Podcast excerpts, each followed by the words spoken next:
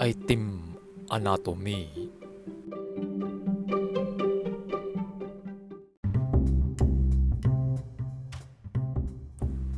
ผมมักจะถามนักเรียนและคนรอบตัวครับว่า คิดว่าในไอติมมีอะไรผสมอยู่บ้างคำตอบจากเด็กที่อายุน้อยที่สุดนะครับ ก็ตอบมาว่า ติม แต่พอเปลี่ยน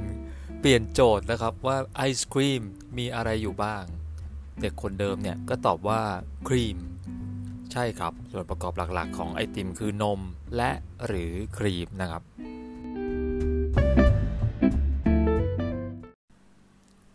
คำตอบหมวดถัดมาที่ได้นะครับ ก็จะเป็นหมวดความหวาน ก็จะมีคนตอบวัตถุดิบอย่างน้ำตาล น้ำผึ้งมีบ้างที่ตอบว่าความหวานมาจากผลไม้ ผักหญ้านู่นนี่นั่นอะไรอย่างเงี้ยนะครับ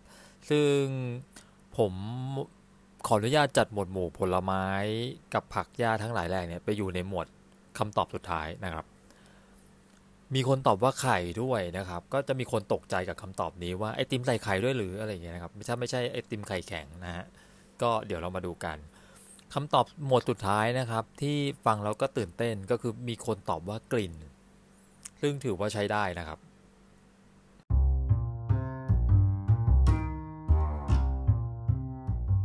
สวัสดีครับ คุณกำลังฟังพอดแคสต์ ขนม นม เนย โดยบอลคิดหาร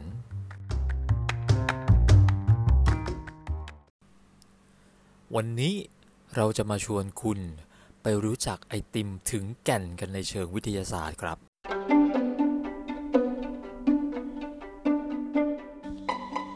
พอดแคสต์ ขนม นม เนย ที่จะพาคุณผู้ฟังไปรู้จักเสน่ห์ของขนมหวาน ทั้งจากแง่คนกินและแง่คนทำ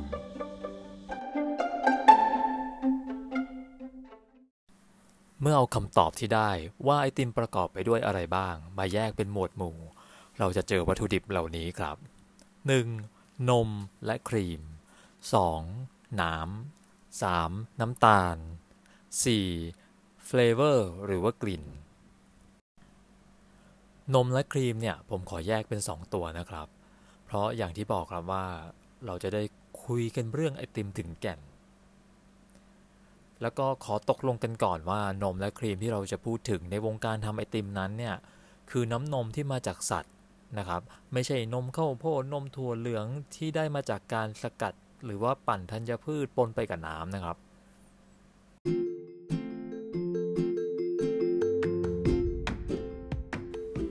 ส่วนผสมหมวดแรกเลยนะครับคือนม นมเนี่ยเป็นอาหารชนิดแรกของพวกเรานะครับ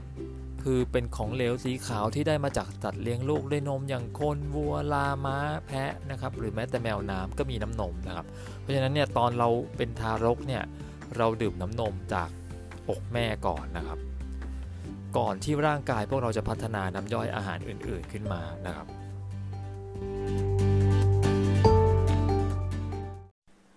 นมถือเป็นสารผสมคอลอยแบบอิมัลชันครับ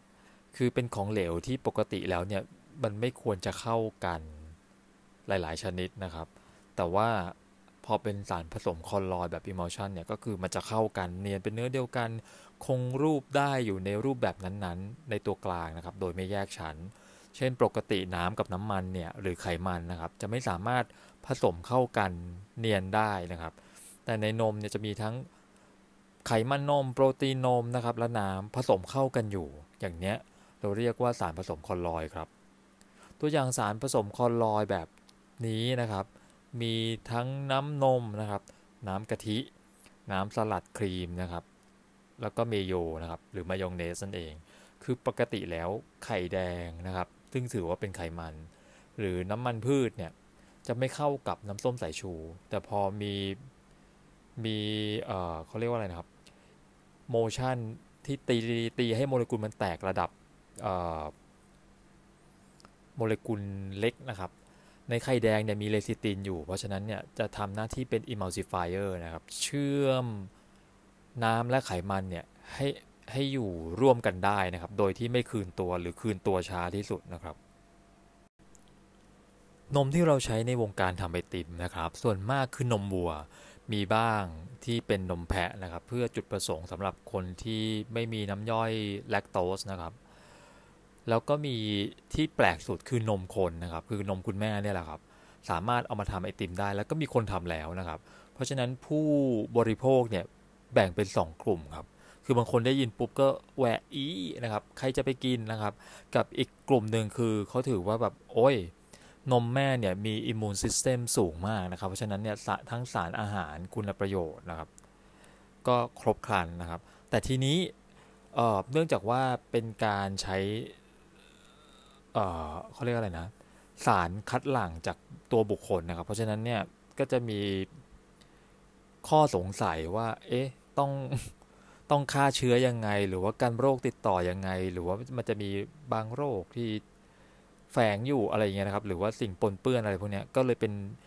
เป็นข้อกังขาแล้วก็เป็นที่นิยมในเฉพาะกลุ่มครับสำหรับไอติมที่ทำจากนมแม่นะครับ เวลาเกษตรกรได้น้ำนมดิบมานะครับ หากตั้งทิ้งไว้เนี่ยเราก็จะเห็นว่าเป็นไขมันเนี่ยนะครับ ไขมันนมเนี่ยลอยอยู่ข้างบนนะครับ เป็น layer เป็นชั้นเห็นได้ด้วยตาเปล่านะครับ ก็แนวแนวกะทินะครับ ดังนั้นโรงงานผลิต ผลิตภัณฑ์นมเนี่ยเขาก็จะเอาไขมันที่ลอยตรงยอดเนี่ยนะครับ ช้อนออกไปแปรรูปเป็นอย่างอื่น เช่นทำชีสนะครับ หรือทำครีมข้นนะครับ หรือเป็นแปรรูปนู่นนี่นั่นอะไรอย่างเงี้ยนะครับ หรือจะนำกลับมาผสมในนมอีกทีก็ได้นะครับ เพื่อปรับความเข้มข้นเป็นต้น นมหลายยี่ห้อนะครับ ที่มีราคาต่างกันเนี่ยไม่ใช่ว่าเจ้าที่แพงกว่าจะได้กำไรมากกว่านะครับ บางทีเจ้าที่ถูกกว่าอาจจะ กำไรเยอะกว่าก็ได้กำไรตรงนี้ไปอยู่ที่ไหนครับเขาวัดกันที่ปริมาณไขมันนมในนั้นนะครับ คือถ้านมที่มีความเข้มข้น หรือว่าความมันจากครีมเยอะเนี่ยรสชาติดีกว่านะครับ หอมมันกว่า ราคาก็จะสูงกว่า ในขณะที่ยี่ห้อที่ใสๆจางๆ กินแล้วรู้สึกว่าแบบโอ๊ยไม่ติดค้างในปากนะครับ ราคาอาจจะถูกต่างกันเกือบเท่าตัวนะครับ ด้วยปริมาณที่เท่ากัน เขาขายถูกกว่าได้ เพราะว่าโรงงานเนี่ยเขาช้อนเอาครีม เอาไข่ครีมเนี่ยไปทำอย่างอื่นแล้วนะครับ เพราะฉะนั้นก็อาจจะได้กำไรตรงนั้นเยอะกว่า ในนมมีอะไร ถ้าเราแยกนมออกทางกายภาพเราจะพบว่ามีน้ำเป็นองค์ประกอบหลัก แล้วก็มีโปรตีนนม มีไขมันนม แร่ธาตุอื่นๆมากน้อยลดลำดับกันลงมา แล้วก็สุดท้ายนะครับ มีน้ำตาลแลคโตส ถ้าเราเอาน้ำออกไปจากนมที่ได้เนี่ย เราจะได้นมผงแบบที่เราชงให้เด็กทารกดื่ม แต่ว่าปัจจุบันเนี่ยนมผงตามกฎหมายแล้วต้องเติมพวกวิตามิน และแร่ธาตุลงไปเพิ่มเติม เพราะว่าระหว่างที่เราเอาน้ำออกไปเนี่ยโดยความร้อนจะทำให้แร่ธาตุและวิตามินเนี่ยสูญเสียไประหว่างกระบวนการ จึงมีกฎหมายว่าให้เติม สิ่งเหล่านี้กลับเข้าไป เพื่อที่ว่าเด็กจะได้สารอาหาร ครบถ้วนมากขึ้น แต่นะครับแต่ถ้าโรงงานช้อนเอาไขมันนมออกไป ให้หมด แล้วค่อยเอาน้ำออกทีหลัง เราจะได้สิ่งที่เรียกว่านมผงพร่องมันเนย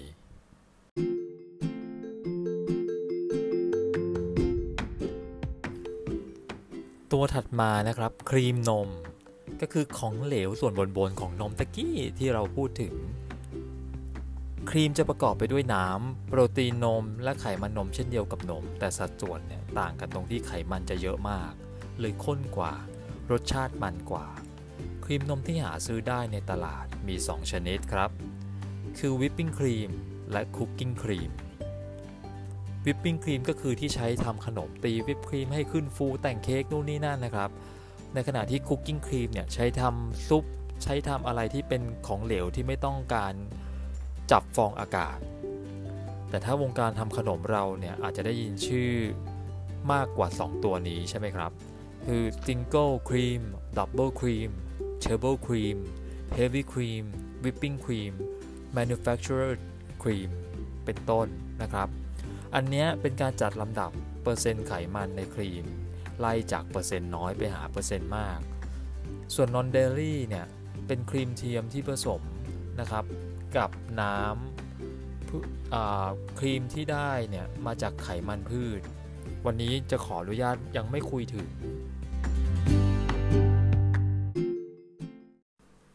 ในการทำไอติม เราใช้ครีมตัวใดก็ได้ เพราะจุดประสงค์หลักของการเติมครีมเข้าไปในส่วนผสมเนี่ยคือเราต้องการไขมันเพิ่มเติมจากนมนะครับ หลายคนที่ทำไอติมหรือมีหนังสืออยู่ แต่ไม่เคยทำเลยก็ตาม อาจพบว่าไอติมหลายสูตร ใช้แค่นม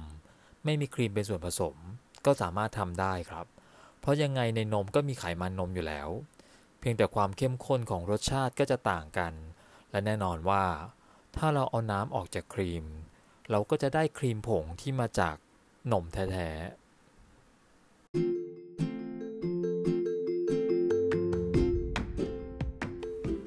มวดถัดมาน้ำตาล น้ำตาลถือเป็นสิ่งที่สำคัญมากในไอติมครับ น้ำตาลเป็นการเรียกรวมวัตถุดิบที่ให้ความหวาน หลักๆ ในไอติมเนี่ยเราจะใช้น้ำตาลทรายนะครับ จะทรายขาวทรายแดงเม็ดจับเม็ดละเอียดอะไรพวกเนี้ย ก็ได้ แต่เราจะเอาน้ำตาลทรายเนี่ยเป็นเกณฑ์ เพราะว่าวัดความหวานได้แน่นอนนะครับความหวานอาจจะไม่ได้มาจากน้ำตาลทรายแต่เพียงลำพัง อาจจะยังมีอยู่ในแลคโตส มีอยู่ในผลไม้ที่ใส่ผสมลงไปในไอติม ความหวานของน้ำตาลแต่ละชนิดเนี่ยไม่เท่ากัน เหมือนกันกับเกลือสมุทรแต่ละหน้าน้ำที่เค็มไม่เท่ากัน เราสามารถวัดค่าความหวานได้ด้วยสเกลบริกส์นะครับ เพราะถ้าให้แต่ละคนชิมน้ำตาลว่าหวานมากหวานน้อยเนี่ย ทุกคนจะบอกออกมาไม่เท่ากันครับ เพราะว่าขึ้นอยู่กับประสบการณ์แล้วก็การทนต่อระดับน้ำตาลที่แต่ละคน สะสมประสบการณ์มาครับผม ดังนั้นเนี่ยเราจึงมีเครื่องมือวัดค่าความหวานนะครับ โดยการให้เป็นหน่วยเป็นบริกส์นะครับ ก็คือความเข้มข้นของน้ำตาลต่อปริมาตรของเหลวเท่านี้เท่านี้เท่านี้นะครับ ที่อุณหภูมิเท่านี้เนี่ยเราก็จะคุยกันที่ค่าบริกส์ตรงนั้น หมวดไข่ ไข่เนี่ยในวงการทำไอติมนะครับ เราจะใช้แต่ไข่แดงเท่านั้นนะครับ ยกเว้นในสูตรซอเบโบราณที่จะเจอไข่ขาวบ้างนะครับ โดย 2 ตัวนี้จะทำหน้าที่ไม่เหมือนกัน ขอตัดภาพไปที่ไข่แดงนะครับ ไข่แดงเนี่ยมีเลซิตินอยู่นะครับ เลซิตินตรงนี้เนี่ยเป็นเลซิตินจากธรรมชาติทำหน้าที่เป็น emulsifier emulsifier คือตัวที่ดึงโมเลกุลของไขมันและน้ำเนี่ยให้อยู่ร่วมกันได้โดยที่ไม่แยกชั้นนะครับ เพราะฉะนั้นไอติมที่ใส่ไข่แดงลงไปเนี่ยก็จะช่วยให้เนื้อเนียนขึ้นนะครับ อันนี้ไม่นับเรื่องรสชาติที่ว่าจะมันขึ้นด้วยนะครับ เพราะว่าในไข่แดงมีไขมันสูงใช่ไหมครับ ในขณะที่ไข่ขาวเนี่ยองค์ประกอบคือน้ำและโปรตีนนะครับ เพราะฉะนั้นในการทำไอติมเนี่ยเราไม่อยากได้น้ำสักเท่าไหร่นะครับ แต่ว่าน้ำเนี่ยก็เป็นส่วนประกอบสำคัญหลักๆ ในไอติมใช่ไหมครับ เพราะฉะนั้น เขาเลยนิยมใส่ไข่ขาวลงไปในซอเบนะครับ ก็คือ base มันเป็นน้ำเยอะอยู่แล้ว ไม่มีนมไม่มีอะไรนะครับเอ่อก็ก็จะเข้ากันได้ดีกว่า แต่จุดประสงค์ที่ใส่ไข่ขาวลงไปเนี่ย เพื่อเป็น stabilizer นะครับสเตเบลไลเซอร์ตัวนี้ก็คือเป็นช่วยให้ไอติมเนี่ยละลายช้าลงนะครับ ก็คือตีไข่ขาวให้เป็นฟองนะครับ เพราะฉะนั้นมันจะจับอากาศ แล้ว ใส่ลงไปในซอเบตอนที่ปั่นใกล้เสร็จแล้วนะครับ เพราะฉะนั้นเนี่ยมันก็จะกระจายกระจายกระจายตัวไปอยู่ตามเกล็ดน้ำแข็งนะครับ แล้วก็เสร็จตัวนะครับ ก็ไอติมเราก็จะโปร่งขึ้น แล้วก็มีไข่ขาวเป็นตัวเชื่อมนะครับ ให้เนื้อเนียนขึ้นนะครับ แล้วก็ละลายช้าลงนิดหนึ่งนะครับ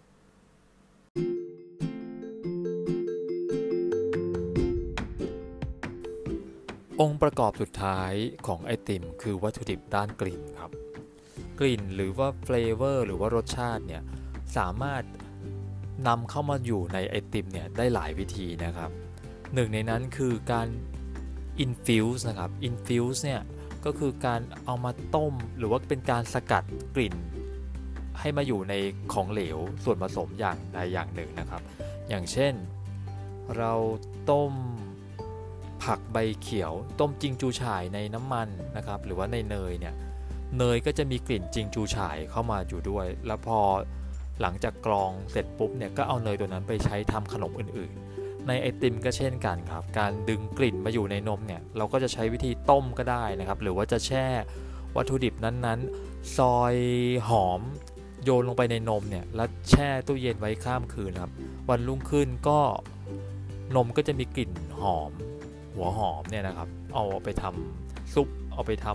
ำไอติมก็ยังได้นะครับ หรือสามารถเอาส่วนผสมเนี่ยมาปั่นรวมอยู่ในนมนะครับ เราก็จะได้ทั้งรสชาติและกลิ่นนะครับ แล้วก็วิธีสุดท้ายนะครับ คือเติมกลิ่นที่สกัดมาแล้วนะครับ กลิ่นเนี่ยจะสกัดด้วยวัตถุดิบธรรมชาติก็ได้ หรือจะเป็นกลิ่นสังเคราะห์ก็ได้ อันนี้อยู่ที่เราเลือกนะครับ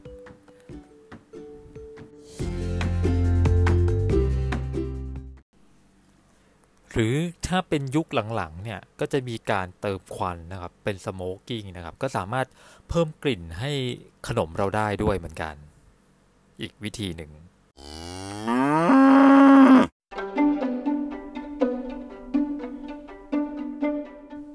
สำหรับใครที่มีคำถามนะครับ หรืออยากรู้เรื่องอะไรนะครับ ส่งคำถามของคุณมาได้ที่ IG baked by ball นะครับ เขียนติดกันเลยก็คือ b a k e d b y b a l l นะครับ หรือคอมเมนต์ใต้ episode นี้ก็ได้ครับ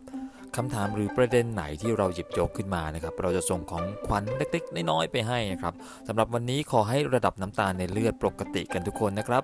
สวัสดีครับ